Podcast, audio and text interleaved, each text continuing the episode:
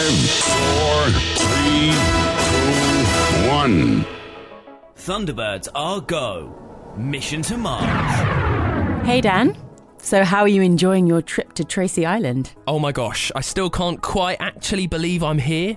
Thanks so much for helping me find out more about the ExoMars mission. Well, International Rescue's the name, and missions are our game. So, what's up next, Brains? I'd like to introduce you to a critical part of the Rosalind Franklin rover, and that's its drill, which is designed to penetrate the different types of soils expected on Mars, which could be soft and dusty or rock hard. It's not just any drill. Take a closer look. As you can see, the drill is made up of a number of components. There's a drill tool, which is nearly one meter long. As well as the sharp, pointy bit, the tool has a special acquisition device to collect samples, sensors to record its p- position and temperature, and a lamp to show what it's doing. Then there are three extension rods, each half a meter long, which extend the drilling depth to two meters. And there are also c- clamps, electronics, and a backup drill tool, all of which can be tucked within the rover and moved into p- position when needed. Now, I'm no expert, but I kind of remember you guys using something a bit similar on some of your missions. That's correct. We have a tunneling vehicle called the Mole, and sometimes we use other drill pods.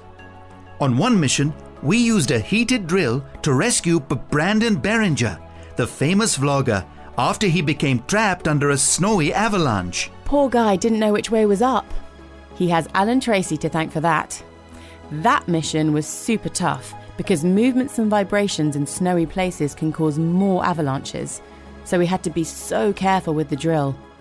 Although snowy avalanches aren't something that's expected to be a problem on Mars. M- maybe not, but precision is key. There are risks for the rover, one of which is that it may become stuck. That's why it's got this special feature. It's a special jettison device that's designed to help free the drill if it gets stuck and p- prevents the rover from moving, which would be bad for the mission. So it's going to drill down and try not to get stuck. Got it. But what next? I mean, I'm guessing it isn't just making holes. For far from it. Penetrating the soil, breaking through the surface, is just the f- first step. Using an infrared spectrometer, it will characterize the minerals in the borehole.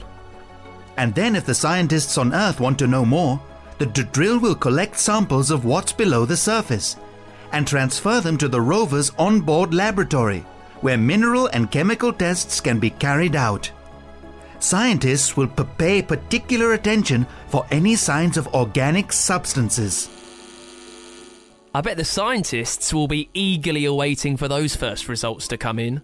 During the ExoMars mission, the rover is expected to travel several kilometers and collect at least 17 samples. Only 17? Doesn't sound a lot for the distance it has to travel. That's just the minimum. It could be many more. It's tremendously exciting to think of what m- might be found. And the drill has one more trick up its sleeve. It also has t- technology which can scan the drilled area to give us even m- more information around the area that's been bored. Bored? Doesn't sound boring to me at all. Do you get it? Unfortunately, yes. That sounds like the kind of gag I'd expect from Gordon. Thunderbirds are go. Mission to Mars. With support from the UK Space Agency and International Rescue. Find out more at funkidslive.com slash space.